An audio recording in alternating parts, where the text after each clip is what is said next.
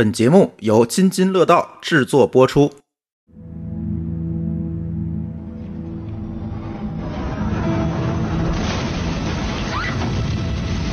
今年六月初，印度三列火车先后相撞，造成二百八十八人死亡，一千一百七十五人受伤，被称为印度本世纪最严重的火车事故。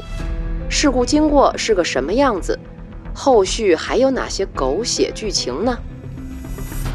在印度铁道历史上，列车脱轨事故几乎成了家常便饭，其中。最严重的一起事故，死亡超过八百人，竟然宣称是被大风吹的。其实，亚洲第一条铁路在印度，曾经全亚洲最长的铁路线也在印度。如今呢，世界上最大的单一管理铁路网络还在印度。引以为傲的历史背后是什么导致了事故频发？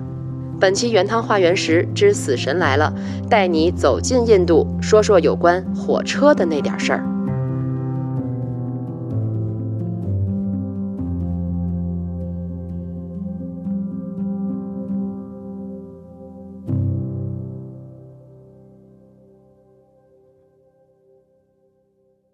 哎，大家好，这里是原汤化原食之死神来了，我是阿福，我回来了啊。我是一姐，我是小黑，我跟死神一块儿来了，一块儿回来了，回来了，回来了，太甚了。嗯，上一期阿福临时请假走了，嗯，然后我们临时抓了朱老板来补差。那这一期死神来了呢，阿福跟死神一块儿回来了，是吧？嗯，回来上班，多可怕呀你！对，上上一次的死神来了呢，我们正好讲的是德国的列车事故。嗯，没想到的是，我们刚讲完，节目刚发出来，转天就发生了印度三列火车相撞的惨烈事故。当时咱都挺感慨的啊。是啊，我看到这消息，我我直一愣。嗯，我说这怎么呢？就有点瘆得慌。嗯。感觉这都二十一世纪都已经进入了二十年之后了哈，还能发生这样的事儿，当时确实挺震惊的。而且关键是咱们刚讲完一个类似的事故，你看那个图片新闻，跟咱们讲那事故都有点像。对，都是叠在一起，密密麻麻的，然后对，就所有车厢就是被挤压，对，变形是。而且当时咱们节目下面的留言哈，嗯，好多听友也都在那惊叹啊，太巧合了！你们这儿刚讲完，是不是下回讲讲印度啊？对，你们说说印度的这个这次相撞事故吧。嗯，其实我们一开始还觉得，哎呀，咱们有必要挨得这么紧吗？每期都讲火车的事儿、列车的事儿。后来呢，一看这个事件，发现还确实值得讲一讲。就是印度的列车事故，确实它不是一个特别偶然的事儿，它里边有一些。历史因素啊，人为因素什么的，我觉得也值得我们在这里呢详细的给说一说。而且当时其实我纠结过要不要第一时间就讲，嗯，但是毕竟当时这个事故刚刚发生，我们也是让它子弹飞了一会儿，嗯，那现在呢，这个事故。虽然调查结果还没出来，但是这个事件呢，呃，也有了一些这个处理了，包括赔的赔偿款呐，嗯，或者是一些伤亡呐什么的。那我初步轮廓勾勒出来了。对对对，所以我们今天呢，就给大家完整的，嗯，相对完整的还原一下这起事故。而且不仅说这起事故哈，我们可能还会追溯一下，讲一讲，呃，印度历史上的一些事故，以及我们分析分析这后面到底隐藏着什么样的一些隐患。对，就是它为什么呢？为什么？嗯，我们一起来进入今天的死神来了。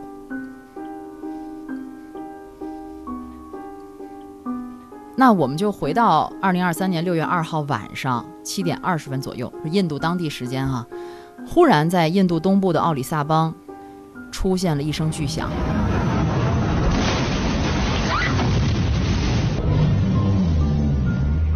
三列火车先后发生了碰撞，造成了二百八十八人死亡，一千一百七十五人受伤。这个事故呢，现在也被很多媒体称为是印度在本世纪最严重的火车事故。当时其实有居民就说了哈，当时有个居民呢，附近居民叫贝赫拉，他告诉媒体记者说，当时碰撞那一刻，他听起来或者是他感觉以为是地震了。嗯，这是从居民角度去看的。嗯，确实，当时肯定那个。动静挺大的。嗯嗯、其实回到当时啊，大概不到一个月前吧，其实那个时候天气还挺舒服的嘛，刚刚这个呃春夏之交嘛，晚上七点多的时候，其实咱们想象一下，回到这个列车上，那个晚上可能正是吃过晚饭，然后在列车上在。正常的行进过程中，可能当时还能看到一些外面的这种风景，毕竟现在放松的。对这个这个天亮的呃天黑的也晚了，天黑的也晚，嗯，那这时候呢，正在这个放松的来看，呃，旁边的这个景色，包括旁边的列车的时候，突然一声巨响，这车上的人呢，他不仅是听见声音，而且是立刻是被抛出了火车。有一部分人哈，对，当时这个就有乘客告诉记者呢，他当时已经懵了。等他苏醒之后，第一眼看到呢是铁轨上扭曲变形的火车的残骸。我我觉得大家都懵了，嗯说这是怎么了呢？当时呢，这个好几节的火车车厢是被压碎，有的呢是侧翻到沟里。可以说，这乘客的什么手提箱啊、包啊、鞋啊这种私人物品，肯定也都是散落了一地了。是你这个是从列车上的第一视角来看，其实当时附近的居民啊，就我刚才说的那个贝赫拉，嗯他听到这声巨响之后啊，他先排除不是地震，他赶紧就和邻居们一块儿就跑到了事故现场。其实那个时候天已经慢慢有点黑了嘛，呃，可以看到好多乘客都挤在侧翻的车厢里面，因为当时事发特别突然，而且撞击力很大，人和人都摞在了一起，而且他们也在拼命的寻找怎么出去啊，寻找出路。嗯，有很多居民就打开手机的这个手电筒，开始寻找幸存者。可以听到当时有很多人在尖叫，在哭泣，而且车厢这种是严重的被甩出了轨道，而且挤在一起，损毁也很严重。很少有人能够自己从车厢里面爬出来。当时那个天色应该是已经晚一些了，比刚才咱们说的时间晚一些。可能当时人们还懵着，还不知道到底在发生了什么。当时一位这个幸存者就说呢，就看到这个青岛的火车的车厢呢叠堆在一起，有的呢已经有两三层楼那么高了。然后有一些乘客呢是被这个火车的残骸压着，而且好多地方都是这种鲜血，可以说就是难以想象的这种伤害，特别的可怕。而且是当时也有很多人的哀嚎声啊、哭喊声啊、大声的呼叫声也不绝于耳。我觉得都能想象，三辆车撞在一块儿，这现场得有多混乱。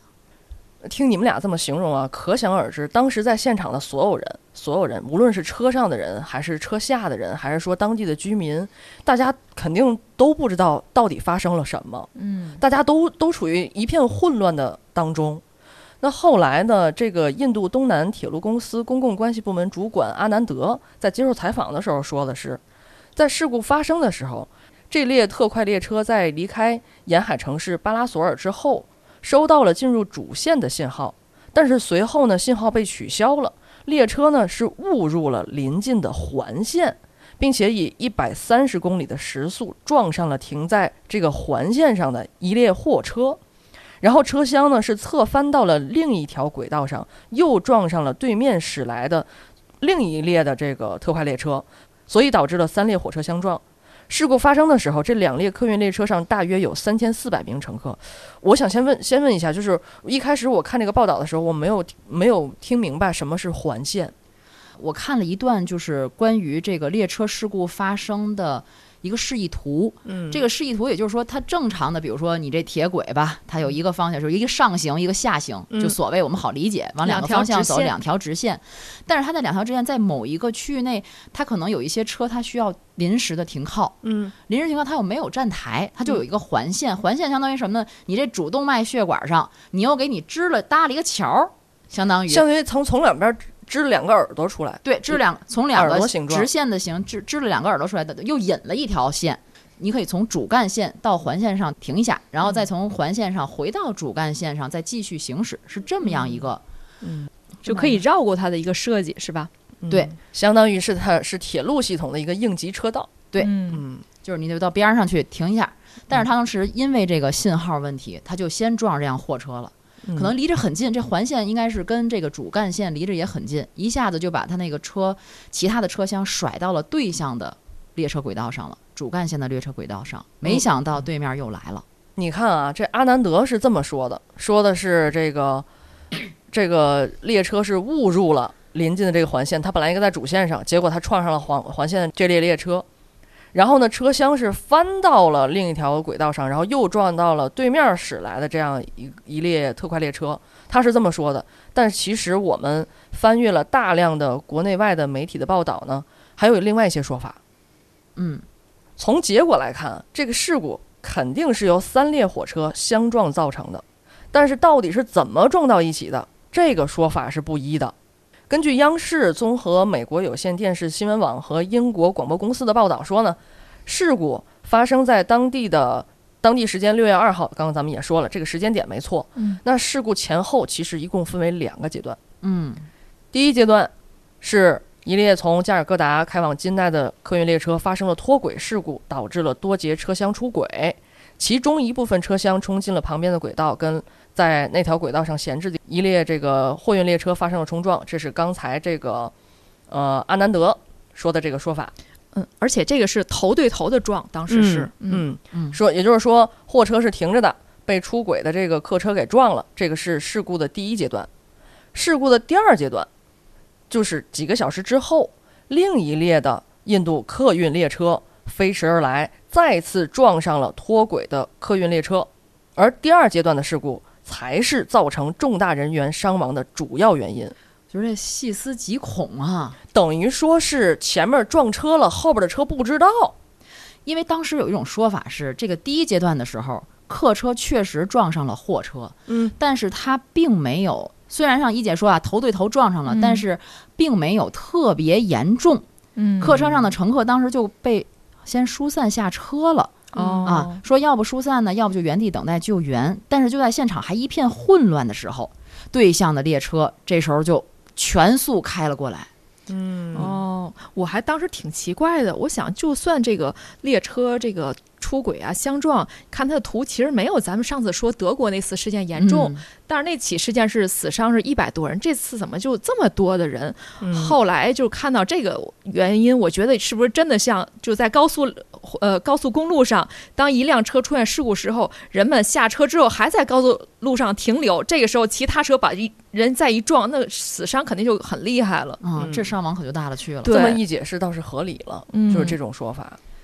对，虽然是说法不一哈，无论中间它是否间隔了几个小时，这两个阶段肯定是无一的。先是货车跟一个高速列车相撞，后来又有一辆高速列车撞上了这个二次事故。嗯那这第二次的碰撞其实是造成重大人员伤亡的主要原因了。嗯嗯，也就是说，这个三辆车相撞的这种，呃，叫什么方式啊、方向，这个是一个确定的事儿，只是时间上。对，嗯而且我觉得就挺莫名其妙的。比如说，如果它是就在那一刻同时发生的，我觉得还相对好理解一点儿，你嗯来不及反应。对，但如果真是分成两个阶段，中间还间隔，比如说一个小时甚至以上的这样的时间，嗯，那怎么那边的车就得不到这些信息呢？这个信息就啊传不传递不过去呢？还能发生这么严重的碰撞？你哪怕在现场，你打个电话告诉告诉一下，告诉一下单位，对吧？你 后边的车别开过来了，这这都这都是很就是很很正常的。二十一世纪了，这个信息这么发达了，怎么还会有这样的事儿？确实挺对，奇怪。其实当时我看到这种说法的时候就，就觉得不可以，就想象不出来，不能自己去理解这件事情。嗯，所以我我现在觉得我们只能进一步等待这个调查的结果，嗯，给我们一个最终的一个解释，想弄明白到底是怎么回事儿。对，所以一个是他怎么撞上的，另外一个说怎么死了这么多人，然后第三个就是怎么后续就没有及时的措施阻止这个事儿来进一步的恶化。还有就是怎么就冲进了环线呢？哎我看到一些说法说是不排除是人为人为导致。当然，我觉得这些答案可能还要等待进一步的调查结果。嗯，对，嗯这个我们等待了一个月没有等来，那我们后面持续关注吧。嗯嗯当时的现场咱先还原到这儿啊。那在这个事故发生以后呢，也就是二号之后，这个当地也是采取了及时的措施，比如说这个有五十八座的车站取消了停靠，八十一列的火车改道，十八列的火车停运，然后原本呢是转天举行的一趟。特快列车的这个首航也被取消，那当地呢，这个奥里萨邦呢也宣布六月三号呢为哀悼日。而且这个救援呢，也是一直在紧锣密鼓。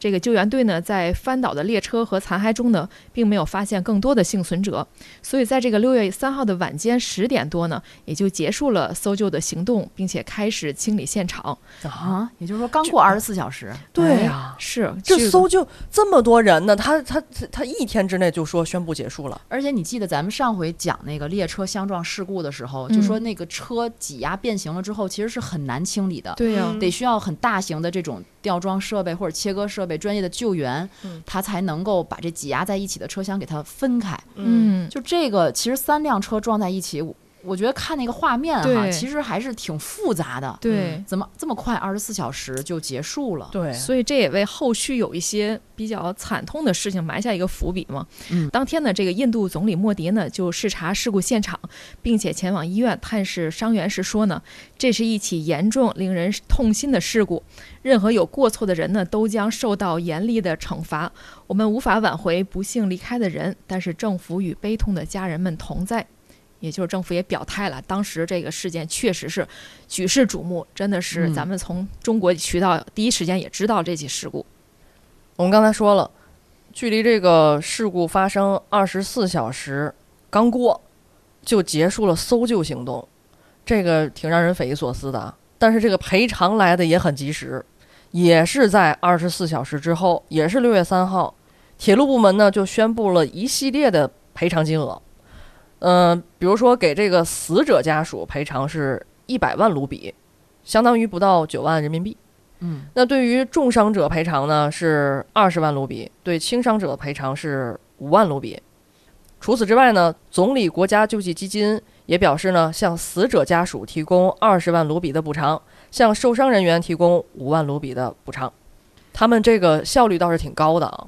哎，嗯哎，那天其实还发生一件事儿，嗯就在六月三号，也就是事故发生转天嘛。嗯，当时有一辆转运脱轨相撞事故伤者的大巴，在西孟加拉邦和另一辆中巴车还相撞了，哇，天哪，死神来了吗？你说，赔偿金额又多了。事故还造成了车上很多人受轻伤，好在没有进一步严重的伤害。嗯，然后咱们再翻这个日历，过一天啊，在六月四号的时候，奥里萨邦的消防局局长萨兰吉就说，他们会将车厢一节一节的拉起来，不过找到幸存者的希望不大。当然，咱们刚才也说了哈，已经停止搜救了。但是他们也确实说，即使后续再进行搜救的时候呢，确实找到幸存者不太可能了，因为过了这么多天了。我觉得他这么说也是因为大家质疑他为什么不继续救，才刚过一天。嗯，然后刚才咱们说了，这个事故发生后呢，很多的这个车站呢取消停靠，这个呃列车停运。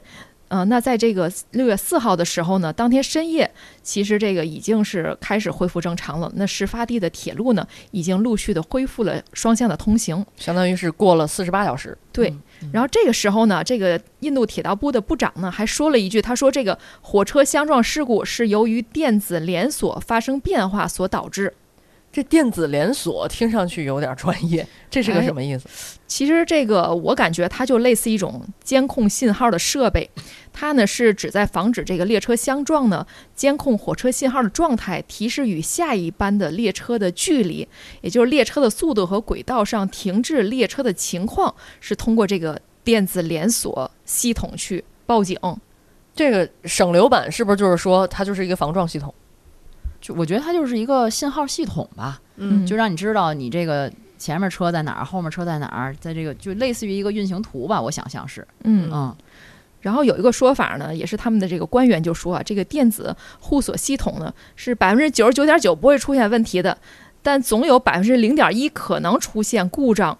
那对于脱轨是否是人为蓄意破坏造成的问题呢？不排除任何的可能性。小黑，你来解释一下这句长句。省流版就是 啥意思？我觉得啊，首先这个百分之九十九点九不会出现问题，但总有百分之一的可能，呃，就是大。概率不会出问题，但但我不保证它不不出哎问题。但是出问题呢，它也有这种可能性，就告诉你，而且你说百分之零点一，其实还万里万分之一都不到，这是千分之一，其实概率还挺高的。咱都说不怕一万就怕万一，这连万一还不到，这千分之一的出现概率。嗯嗯，然后他还说了是否为人为蓄意破坏造成的问题。不排除任何可能性。啥意思就是他甩锅那个人了嘛。就是各种甩锅吧。我觉得就是现在不给你一个明确的，当然未必是甩锅，未必嗯是甩锅，我们也要看最后的调查结果是不是人为。对因为因为你看啊，从一姐说，她六月四号当夜快速就恢复通行，因为印度它确实它每天的这种列车运行的数量是非常非常大，它是很繁忙的。嗯它它需要快速的去恢复，而且呢，正是因为它繁忙，它运行的这个基数很大，即使是百分之零点一的可能性，其实这个算下来的话，它也 概率挺大的，后果也挺严重的了。嗯嗯而且这个是否为人为，我觉得他这个话相当于说了个活话，是吧？嗯，都都是留活话，都留哎活口。咱继续说哈。嗯，而且这个时候吧，其实有些人就想到了之前发生的事儿了。此前就有报道就说，这次事故发生前的四个月，就出现过一次类似的故障。嗯，当时呢，这个列车驾驶员经验很丰富，哎，凭借自己的驾驶经验，你听我说这个啊，只是凭借驾驶经验，他做出了一个正确的判断，他觉得这个信号指示可能不太对劲，就赶紧把这个车啊停了下来，避免了一次事故。这个事儿发生了之后，其实并不是说没人重视。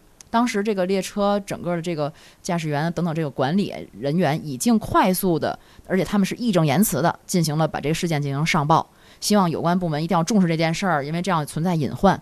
有关部门呢也承诺，哎，我们马上关注啊，我们赶赶快整改。但是没想到这事儿应完了以后就没有然后了。嗯，直到四个多月以后，六月初发生了这起严重的事故。那死神就是说，你看你不管是吧？我又来了啊。对啊不是没提醒你啊？嗯，你看这个，刚才包括咱们事故后发生那起小事故，合着这短短这个不到半年时间，已经三起事故了。这个死神一直在这晃悠啊。嗯，那再往后说啊，咱们到了六月五号，距离这个事故已经是到了第四天了。那这个印度的铁路部门的官员呢，就表示，这个死亡数字已经确认已经升到了二百八十八人。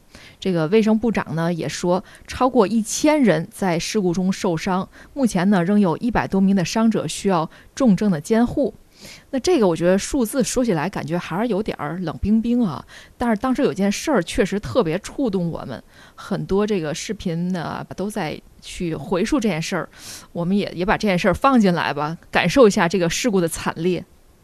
刚才一姐也说了，咱们在前面说了，这个救援那么快就结束了，呃，各各种赔偿也也这么快就结束了，埋下了诸多的伏笔啊，这伏笔就在这儿呢。嗯有一位父亲，他不相信，他纯正靠自己的意念说，我不相信我儿子真死了。直觉。嗯，我他这个儿子就在这个列车上。哦，嗯，然后呢，但是政府告他说已经死了。嗯所以呢，他从家里穿越了二百三十公里，到达了这个他儿子所在停放尸体的这个太平间。嗯到那儿以后，发现他儿子竟然还活着。啊，嗯，你知道当时我看到这个事儿的时候，我就突然之间想起来咱们做的第一期《死神来了》乌柏林根空难。嗯在乌柏林根空难那起事故里呢，是有一个也是这样一个父亲。嗯然后呢，他当时是悲痛欲绝的，也是自己，他不是到太平间去，他是跑到那个空难的搜救现场，因为当时乌柏林根空难的那个搜监搜救现场时间还是救援时间挺长的。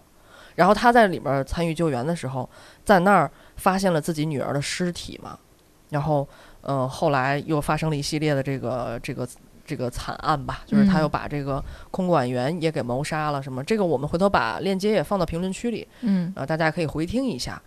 呃我就突然间想到了那个事情，感觉都是特别有执念的父亲、啊。对，但是这个父亲真的还还还好，还不还错，幸运算是发现了自己儿子活着，嗯就是所以这就是一姐说的，可能我们听数字的时候啊，感叹死伤的人好多呀，真的是冷冰冰的。但是嗯有了这个父亲。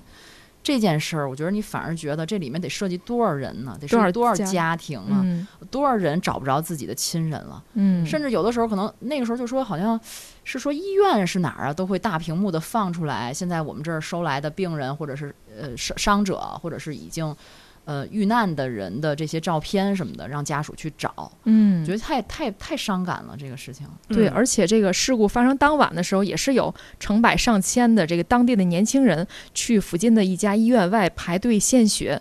我觉得当时这个场景肯定也是大家也知道这种惨烈，嗯然后也是有这种大家赶快共同参与救援嘛，对吧？不嗯光是救护人员，就普通人也愿意去贡献一份力量了。嗯，也挺感人的。嗯嗯，刚才我们说的是这起事故之后的一些让人感动的瞬间，这里边还有狗血的段子呢。嗯嗯比如说有冒领赔偿款的，有一个印度大姨呀、就说这个我老公在这次事故里边去世了，你得给我赔偿款。但是呢，好在这个印度当地他有这个核实的工作人员，嗯上他们家去调查去了。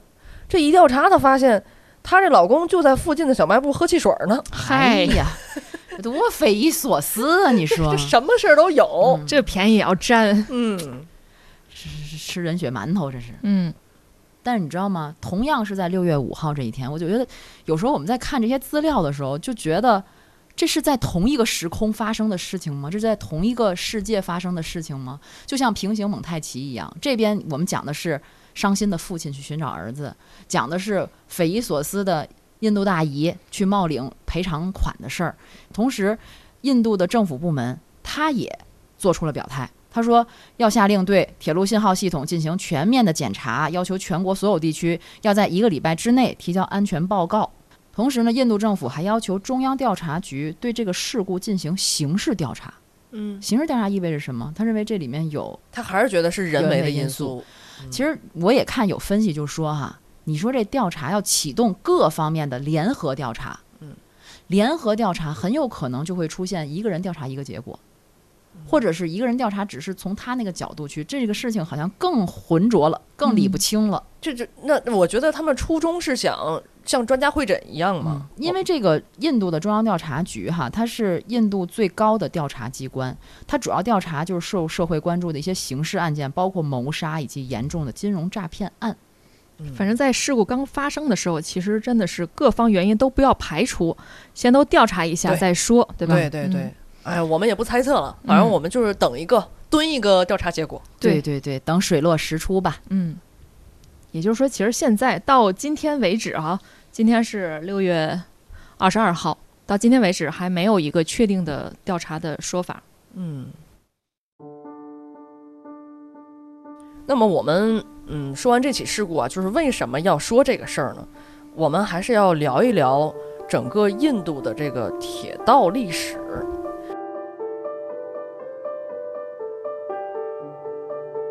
这起事故虽然说比较大，本世纪对本世纪的最最严重的火车事故，但是在印度历史上，这种事儿啊，真是各种各样。那么我们现在呢，也给大家来讲一讲这个印度铁路。对，那在这个印度的铁道历史上呢，至少就有据可查的，还有两起事故的死伤人数是远超于这次的。嗯一起呢是在一九八一年，在印度东部比哈尔邦，火车呢在穿越一座铁桥时，车厢呢是脱轨坠河，造成了八百人以上的遇难。那在一九九五年的八月，两列火车在新德里附近相撞，造成了三百五十八人死亡。那除了造成人员伤亡的安全事故以外呢，其他的责任事故呢也是层出不穷。那我们今天就给大家说一说印度铁路历史上最严酷的火车事故，就刚才一姐说那个，一九八一年死了八百人，就是有有八百人以上遇难的这个事故，那是在一九八一年的六月六号。当时呢，就是位于比哈尔邦的一个列车呀，它要经过一座桥的时候，有七节车厢就脱轨掉进了河里，造成了非常惨重的后果。你看这个数字，死亡就有八百多人。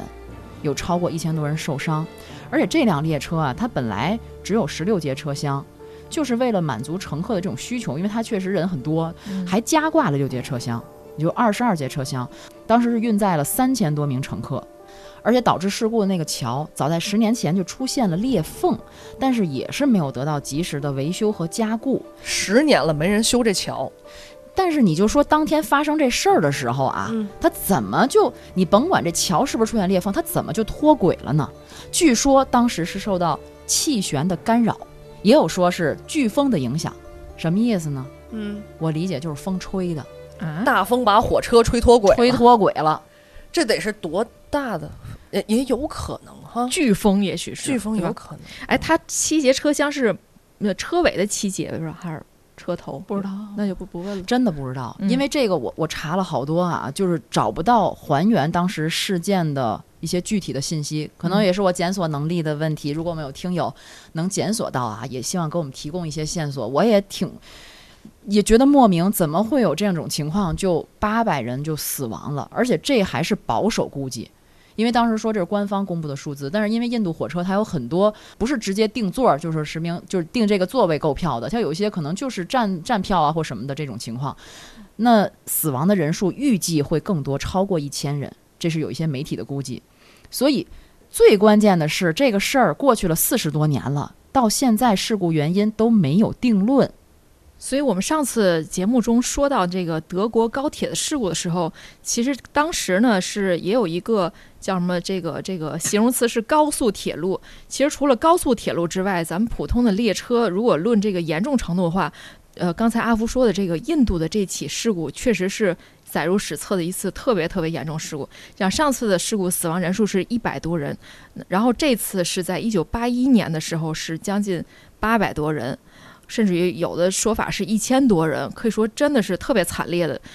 嗯我们刚刚一直在说啊，这个印度的铁路非常的繁忙，有很多人选择铁路出行。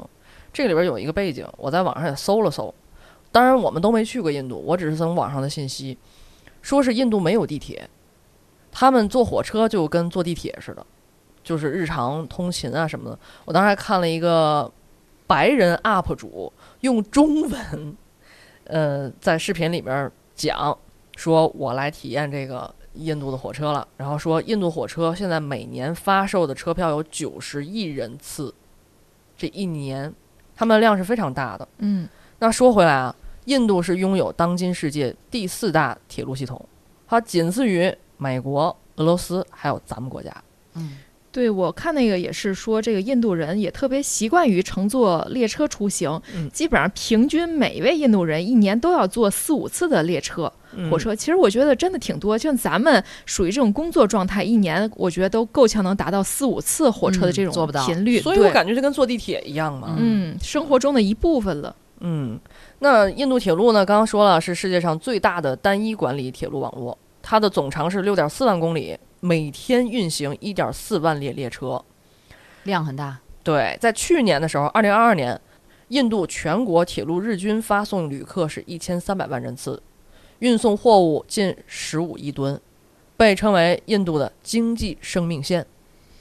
包括咱们经常看那个照片儿，这个火车上挂满了人，嗯也是因为大家就是习惯于，而且据说这个票价还便宜，是吧？当时那个那个挂人那个，我我我也搜了一下，嗯，说是，呃那是以前，那是过去。首先，嗯嗯，尤其过去呢，也不是平时上下班的时候，也不是那么挂着的。嗯不是常态，对，是他们那个朝圣的时候才会这样。嗯哦，对，就是需求量大的时候没办法了。哎，对。嗯然后说是这个莫迪上台以后啊，说禁止卖挂票了。嗯，哦，所以现在很多人还在翻过去印度那些视频来说什么嗯他们挂满了人呐、什么连车头上都站满了人呐、什么刻。板印象。现在其实已经不不是那样了。所以它其实也在不断的进步。对，嗯但是咱说到这儿啊，就是我也呃搜了一个那个旅行博主，嗯呃，虽然说呃现在不是挂在外头了，呃，它还有一部分是挂着的，嗯，就挂在哪儿呢？说是这个印度的火车没有门，这个咱一会儿再说，它为什么没门啊？嗯就是它都没有门，然后呢，那个尤其是夏天的时候，这个旅行博主呢，他说我也是跟几个小姐妹冒险去坐一趟这个印度火车，为什么是冒险呢？就是因为它是它这个特别容易出事故嘛。嗯然后呢，他们买的是一等座，一等座相当于就是从起点站到终点站，当然他要从孟买去维多利亚港，然后全程一个小时，一共二十五个站，一等票是十五块钱人民币，哦，对好便宜啊嗯。二等座是一块钱，嗯，一块钱人民币。然后我看他拍那张照片，他们选的是一等座嘛，二等座里长什么样呢？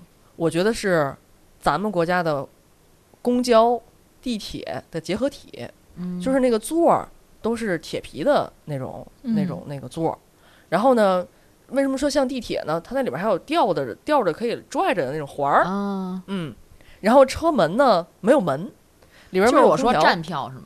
对当然当然，印度的这个火车分很多类啊，它这个是比较慢的车，嗯就是比较古老那种车了。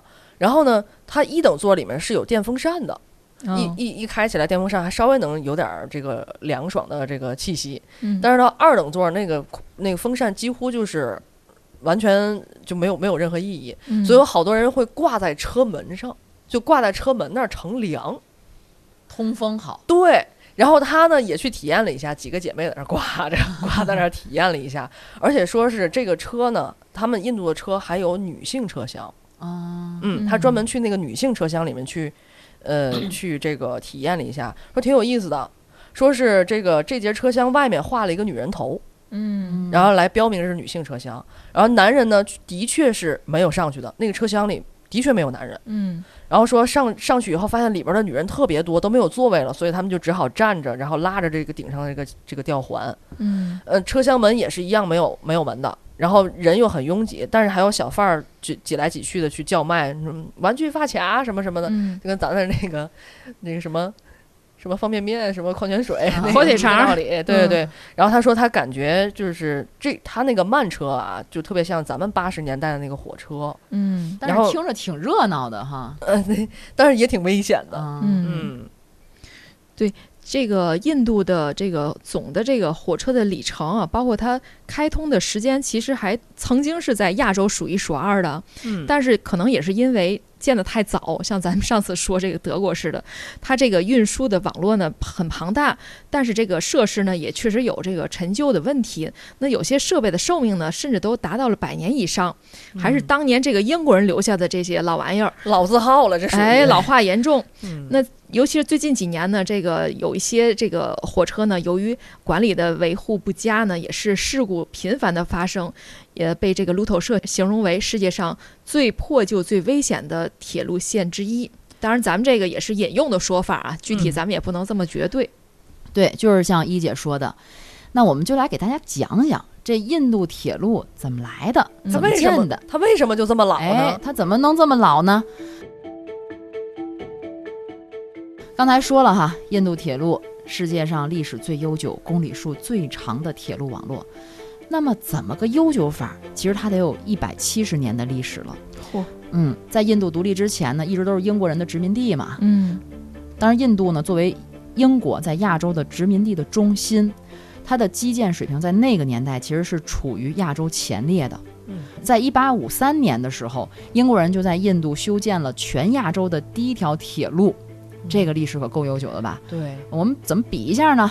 我们中国的第一条铁路啊，吴淞铁路是在一八七六年正式建成的，跟印度相比都晚了二十三年。嗯嗯，一九四七年的时候呢，殖民者就从印度撤出了。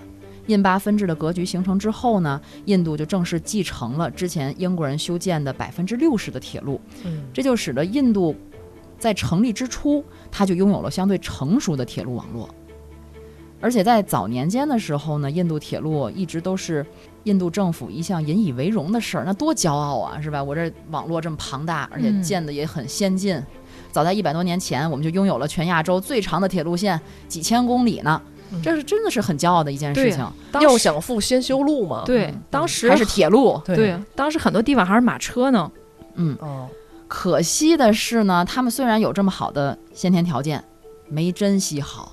到今年的时候，印度国内的铁路运营里程一共有六点六万公里，基本上八成以上都是原来殖民时期英国人修建留下来的。后来呢，他们自己也修了一些铁路，但是就寥寥无几嘛，就有一种坐吃山空的感觉，这个意思。嗯火车，你看这几年啊，咱们坐高铁啊什么的，包括日本的新干线啊等等，这些高速铁路的发展也特别快。但是在印度呢，好像也没有特别快的一个进展。一百年前呢，火车平均时速六十公里，这就不算慢了哈。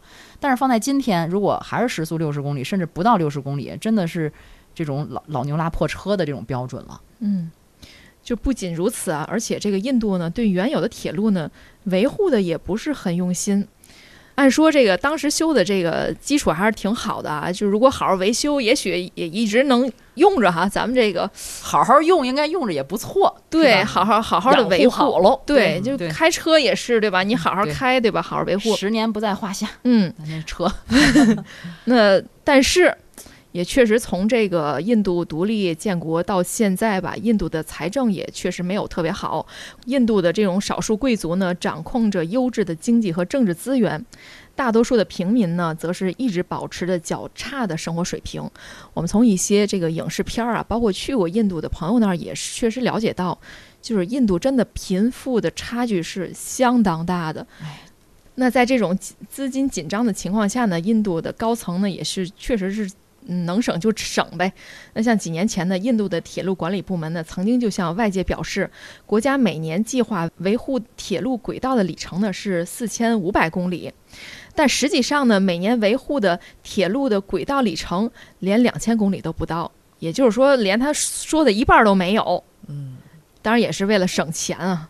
哎呀，钱少是一方面哈，而且这个因为它建的这些轨道啊，建的特别早，它还有一个什么问题呢？就是它印度的铁路轨道的直径都不统一。你看，咱们公元前二二一年，秦朝就已经车同轨、书同文了哈，到现在。印度的轨道还分有宽的、窄的，大大小小可能得有五种，再加上设备老旧等一系列问题，这样出行风险就大大提高了。对，它那个它是不同规格的轨道，它有窄的，有宽的。比如说，它有五英尺、六英寸的宽轨，有一米的公制轨，有两英尺六英寸的窄轨，还有两英尺的超窄轨，等等等等。太复杂了。所以它这个轨道不一样，它这个车肯定也不一样。那印印度老百姓呢，他就总得上上下下的换乘。嗯而且管理起来肯定更复杂了。对，嗯嗯，对，而且在印度呢，很多时候这个货车和客车是用的同一条轨道。这样的话，也就造成了这个管理的进一步复杂啊，因为这个货车的这个频次和客车频次肯定也不一样，而且调度管理的部门也都不太一样。那这样的话，又是轨道的这个宽度不同，然后轨道上行驶的列车的类型不同，那这个管理的复杂程度可想而知。哎，你这么说，想起来，好像日常我们有些觉得习以为常的事儿，就是因为这个可能会让你觉得，哦，原来它其实是管理上很有讲究的。你比如说，咱们身边不也有很多废弃的铁路轨道吗？嗯对吧？而且有一些铁路轨道还被建成了铁道公园儿什么的。嗯，其实好像大概也就在两千年初的时候，可能还真的那我们家附近有一条铁路轨道还过车呢，嗯它还会定时就是拉上那个就是拦着那个嗯杆儿，拦着杆儿，然嗯。后有灯闪，对。然后就过火车，过完火车之后，其他的呃就是汽车呀、嗯。自行车什么才能走。对，但是这些年那个轨道就完全废弃了，就是应该就是嗯，因为它的规划的变化，对，而且它尽量不让这个火车是穿城而过，嗯，尽量在这个周边去行驶，也是为了进一步的完善这种管理。嗯。我觉得也是随着城市的变迁啊，人口的重心的转移什么的，按说是应该随之变化的。但是可能像刚才咱们说的，印度它的建的太早了，这个嗯整个的城市的发展、国家发展与这个铁路的发展，可能确实是密不可分。所以在这个过程中呢，就会面临更复杂的一些问题。嗯那么我们说，这个印度的铁路它设施陈旧、年久失修，严重到什么程度呢？列车的脱轨事故，首先它在印度几乎就是家常便饭，三天一小起，五天一大起。这也是这次事故之后我们才了解到的。嗯，嗯对，可能之前不太关注印度新闻的朋友。和我们差不多哈、嗯然后通过这次事故发现，哦，原来确实印度在这方面，呃，常事儿确实是，而且这还只是脱轨事故的统计，不算其他事故哦。那根据统计呢，从一九八零年到二零零二年，印度平均每年要发生四百七十五起列车事故，相当于平均一天一起打不住。嗯，对，嗯，我觉得是不是跟这个汽车的事故都有的一拼了？都说汽车事故的频率很高，但是这个火车能到这个频率确实够高了。不过啊，就是这个莫迪，就现在这个印度总理莫迪，在二零一四年大选的时候，他就提出了一个口号，说是让印度铁路提速。他要希望整合各种运输方式，缩短出行时间，提高行业生产率，从而提高这个呃印度工业的全球竞争力。当然这只是一方面啊，就是说它要大力发展铁路。呃，然后这个美国的《纽约时报》呢，针对这个印度的铁路现状，有一条还算比较客观的报道，说是随着印度政府投入资金和技术改造，印度铁路设施的安全情况跟之前比起来确实有所改善。怎么体现出来呢？还是从这个数据，说是二零二零年以前的十年间，印度每年的火车事故一年不得有四五百起嘛，天天都得有嘛。嗯然后呢，二零一六年还有这个十四节的火车车厢脱轨，造成一百四十多名乘客死亡。二零一七年，印度南部的一次深夜脱轨事故，造成了至少三十六名乘客死亡，上百人受伤。不过啊，从二零二一年开始呢，印度铁路的脱轨事故就大幅的减少了。这脱轨事故呢，从过去的一天一起变成一礼拜一起了，而且伤亡人数也是直线下降，跟之前比，这算是进步了。嗯，我觉得其实每个国家可能都在默默的努力，可能速度不同或方向不太一样吧。跟他自己比，还算还算进步的。对对，不是，你得看哈，嗯它这事故减少到底是什么原因？嗯我给你讲讲啊，我给你嗯盘一下。它不是说啊，陈旧的铁路设施得到了提升改造，也就是说没根本解决，嗯它就是减少了无人值守道口的数量。也就是说，以前没人看着的那个道口，它现在有人看着了。哦，嗯，以前不总有我们能看到一些消息啊，就是说，呃，有牛啊或者其他一些动物啊嗯到轨道周围活动，然后撞上了，导致脱轨，这样的事情也频繁的发生。嗯那这样的有人管了之后，火车一来呢，他就把杆儿给放下来了。火车过了，他再把杆儿抬起来，行人再穿行，这样就降低了这种因为人啊、动物啊这种穿行或什么造成的这种事故。哦，其实说白了，就是人人盯着了。就是整理整理了一下这个管理秩序，相当于嗯行啊，甭管怎么着吧，数字能下来点儿倒是。嗯。那截止到去年，印度已经连续两年没有出现乘客因为列车脱轨而死亡的事故了，这也成为了莫迪政府的一项这个里程碑式的业绩。呃，没成想这两年没发生脱轨死亡事故，可是这回憋了个大招儿。这次事故发生之后啊，反对党也是闹着这个让铁道部长辞职。说到这铁道部长啊，别看这印度的铁路基础设施落后、事故频发，可是在这印度的内阁当中，铁道部长这个职位可是个香饽饽。哎啊，这么麻烦，还不敬而远之吗？给我讲讲，给我讲讲，我觉得，这个是《纽约时报》说的啊，嗯嗯，不是我说的。呃，《纽约时报》说呢，铁道部长这个内阁职位，它规格高，怎么高？它在商界和工业界有着影响力。规格高说明它这个它这个这个等级高呗，嗯对吧？第二呢，就是说手底下可以调动的资金规模特别大。哦，因为刚咱跟咱跟大伙儿说了，这个莫迪一上台就说我要大力发展铁路，所以呢，政府每年给这个铁路系统提供的这个钱特别多。咱就拿今年来说，二零二三年，印度政府为铁路系统提供的资金就是二点四万亿，二点四万亿呀、卢比，嗯折合人民币两千零六十三亿元。嚯，呃，这笔资金啊，咱甭管在哪儿，甭管是印度还是在哪些国家，这笔钱都不都不算小。嗯，所以说这个铁道部长就是个肥缺呗，对呀、嗯，嗯肥差。他他，可以调动的这个资金规模特别大。嗯那可是问题是，每年他都能拿到这么多的拨款，怎么铁路还事故频发？对呀，因为有很多事儿啊，真不是有钱就能解决的。嗯，你这钱花了，掏出来了，该建了嗯，该维护了。但是你建完了、修完了，你不得有人管吗？其实日常管理哈、特别特别重要。嗯你比如说，咱们觉得这铁路运行啊、铁路养护啊都挺专业的，他肯定是有专业的人去干专业的事儿，是不是？但是在印度铁路部门眼中，你从你的标准来看，你就觉得他们在儿戏一样。有很多的铁路员工就没有经过特别专业的培训，可能看两天、学两天、实习两天，问他会操作了吗？会了，行，那就上岗吧。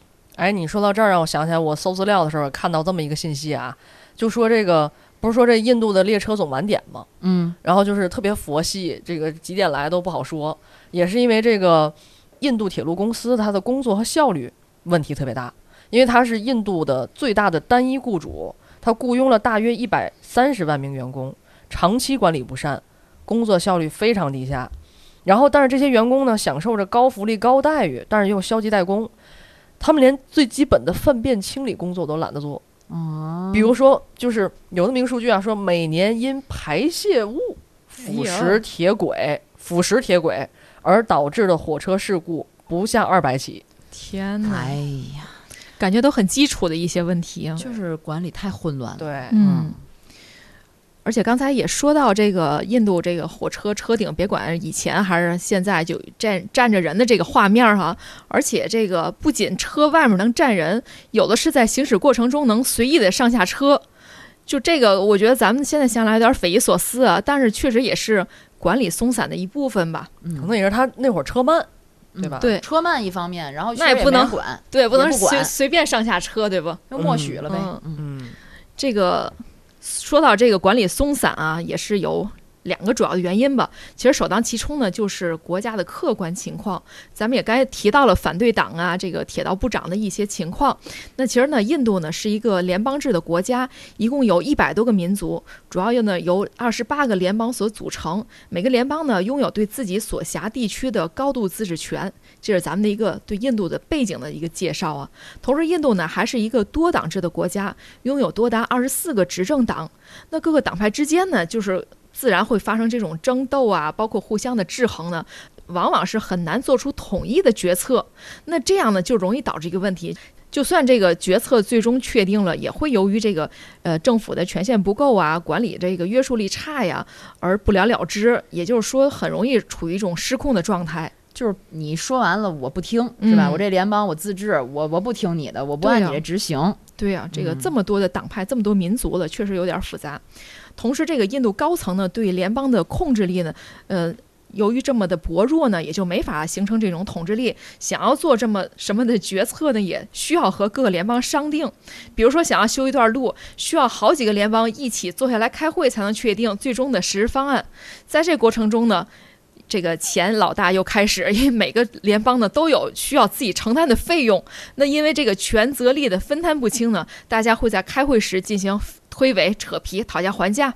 而且，即使在这个会议上达成了协议，许多联邦呢在回去之后呢，也不愿拿出钱来，嗯，对吧？让让掏钱太费劲了，都缺钱，可不嘛。哎哪儿都不好跟咱要咱仨要干一什么事儿，嗯，首先得咱仨都同意，对，嗯是吧？决策之后还得分别掏钱，比如说从嗯你们家过那段儿长，让你多掏钱；从我们家这儿过短，让我嗯少掏钱，可能就不乐意了。对对，还不说，然后不嗯拿钱，就就于是就拖着。嗯，所以有有时候就会出现用拖延的手段来延缓工程的实施。那印度的很多的基建，不光是铁路，很多的基建计划就是由于这样的情况，最终是不了了之的。哎呀，就是归根到底，其实一方面是制度问题，还有嗯就是缺钱呗。对，大家都有钱，都出了，都这事儿都都好干了。没错儿，嗯，我那叫什么？有钱谁不愿意多掏？那刚刚不也说了吗？有钱他也有一部分，他他也只掏一部分呢，嗯，对吧？其实这又陷入一个恶性循环。刚才嗯我们说的是大的政府的这种管理，那你具体到这个铁路方面，比如说，他就会因为这些制度的问题、管理的问题，还有缺钱的问题，他就得压缩开支。就我听说啊，我也听博主说哈，在印度的火车站就几乎看不到什么管理人员，嗯，乘客看到了啊，乘客逃票事件也比比皆是，而且修建大桥的时候呢，也没有高薪来聘请专业的团队给工程把关，所以就这些细节上的管理的缺失，导致了一些悲剧的发生。嗯，所以说它也有硬件问题，也有管理的问题，也有基础这个钱的问题。一个都不能少啊！嗯，这又是这个回到死神来了主题啊，真的是环环相扣啊。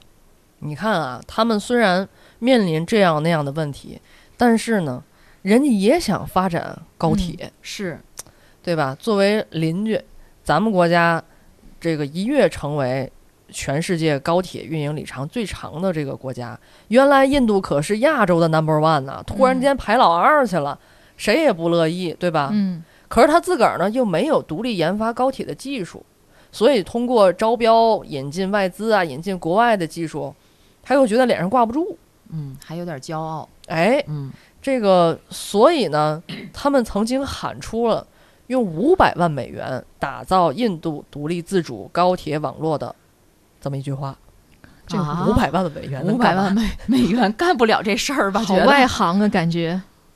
别看就这五百万，但是这几年呢，印度高铁还真就是一直处于闭门造车的那么一个状态。嗯，二零一九年呢，印度铁道部长还闹了一笑话，啊，呃，央视报道啊，不是我说的啊。这个印度铁道部长在网上发了一段十几秒的小视频，说我们印度终于也有高铁了。这小视频的内容是什么呢？是这个印度高铁试车。光从这个视频内容上看呢，火车的速度确实是不慢。嗯，但是这段小视频在网上发布没有半天的功夫，就有人出来说这段视频造假了。啊，本来这段视频的长度是二十四秒，为了显示印度高铁的速度快，他把这段视频用两倍的速度快进了，用嘿十二秒就给播完了，相当于是加速了给。倍速播放。结果就是呢，这火车的实际速度没上去，但是看着好像速度快了一倍。而站出来举报说这个视频造假的这个人，就是这段视频的原作者，他是一名印度的记者。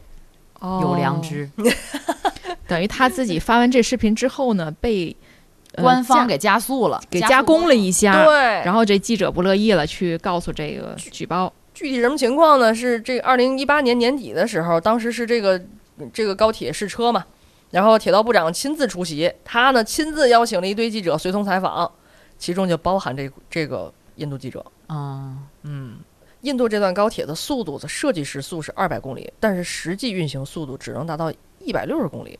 但是国际上对于高铁的定义，它入门时速是不能低于二百公里的，所以呢，它这只能算是普通列车提速。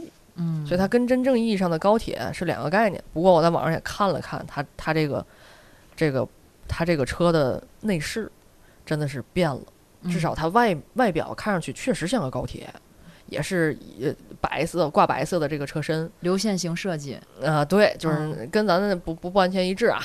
但是车身里边呢也是软座，嗯，带空调了，然后还有这个液晶电视，还有耳机，就硬件还是提升了吧？对，还是提升了。嗯，嗯，就设计时速是二百公里，虽然达不到，但是也跟它以前的速度比要提升了不少，是吧？对，嗯，因为印度以前的火车呢，大概都是平均时速有六十公里，确实是提高了一倍，还在拐弯的，提高了不少。除了这个速度啊，包括这个外表之外呢，印度提到的所谓百分之百纯印度国产的准高铁，它也是有水分的。嗯，比如说它火车的座椅和刹车系统是法国制造的，列车的耦合器是德国制造的，嗯，列车的传动系统是匈牙利生产的，车厢的车门是捷克生产的，嗯，也就是车轮子，这个跑起来的很关键的这个零件车轮子是印度自己造的。哦，嗯。对，其实我啊，通过这整体事故，包括咱们刚才分析啊，这个事故背后原因，以及印度整体的这个基础设施啊，这个呃火车发展历程，我有种感觉，就是说这个印度的火车是与别的地方不太一样的，或者说每一个国家的火车是有它每一个国家的。各种不同的特点的，甚至于印度的火车也许都不叫火车，它可能就是一种特殊的，呃，在当地的国情下的一种通行方式。比如说，它票价便宜，虽然慢，但它票价便宜，甚至嗯，最穷的人也能坐，对，对吧？虽然说它频频发生事故，但是它四通八达，铁路里程非常长，所以我觉得就不能用我们，比如说，呃，其他国家发达国家，比如说什么时候出现高铁，什么时候建设铁路，里程多长，票价多少，用这种逻辑去套另外一种逻辑。你慢点说，票价不是票。天津天津人就是这样，我刚才听一个啪，什么东西过去了？我我我接着一姐这个说啊，嗯我也是在网上看到了，说这个印度想发展高铁的时候，老百姓也是反对的，嗯就是说这个你你提速了，票啪啪啪也会提升的，票价也会提升的，嗯老百姓是承受不了的，他不嗯干。你像原来十五块钱一块钱我就能解决的问题，对吧？嗯，对呀、其实我们今天给大家分析了，包括印度铁路的历史啊，包括印度铁路在管理上存在的一些问题啊，我们还没有说到它，比如说还有它的整个的，比如说宗教的信仰啊，包括种姓制度等等这些，我们今天就暂且不谈了。嗯但是我们想跟大家说的是什么呢？我们今天给大家讲，其实还是相对想从中立的角度去给大家分析我们看到的这些问题、这些点，可能是造成事故的一些背后的隐患的原因。嗯但实际上，我们并不是说去评价它，或者是去评判它，嗯因为真的是像刚才一姐啊和小黑说的那样，每一个国家它可能不能以一个标准、一套标准去衡量它，嗯它的制度也好，就它的整个国家运行的这样的逻辑也好，嗯它是不相同的。你不能按照一个标准，你不能说哦，我们的国家是这样的，你就得像我们这样，你做的像跟我们不一样，我们用我的标准去衡量你，你就是做的不好。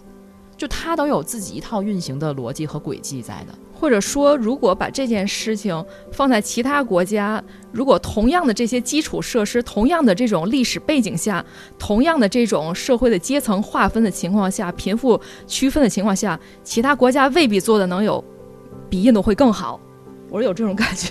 其实这样比呢，也是把你的标准套过去了。对但实际上，从它的人口组成、它的社会制度、它的宗教信仰，包括它的就是种姓制度等等这些，你综合下来，它现在已经是在一个它的逻辑里在嗯，运行着，而且对它也是希望能够向更好的方向去发展。嗯不论是它投入的硬件啊，什么这些。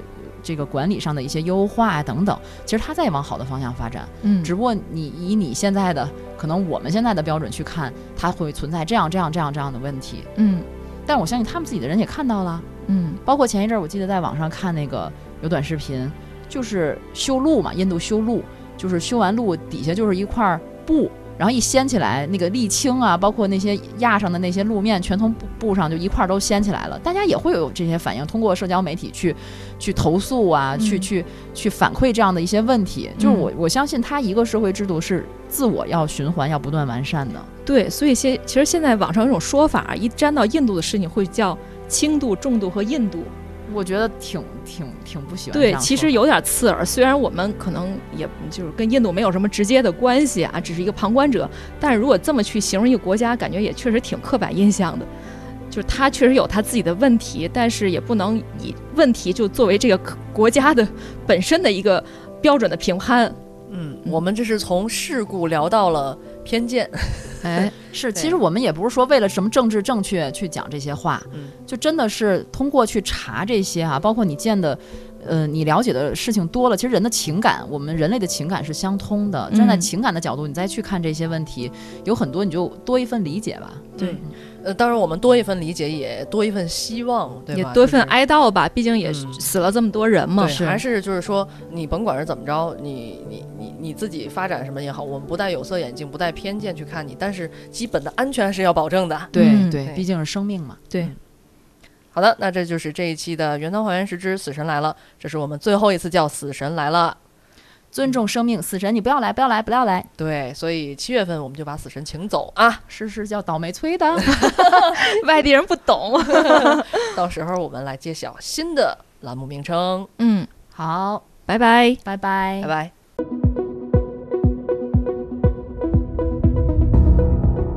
感谢您收听本期节目。本期播客节目由津津乐道制作播出。你也可以在我们的官网 d a o 点 f m 找到我们的更多内容作品。如果您喜欢我们的节目，欢迎在微信、微博、朋友圈等社交媒体转发分享。您的分享对我们而言十分重要。如果您希望与我们互动，可以关注我们的微信公众号“津津乐道播客”，天津的津，欢乐的乐，道路的道。在关注后按提示操作即可加入我们的听友社群。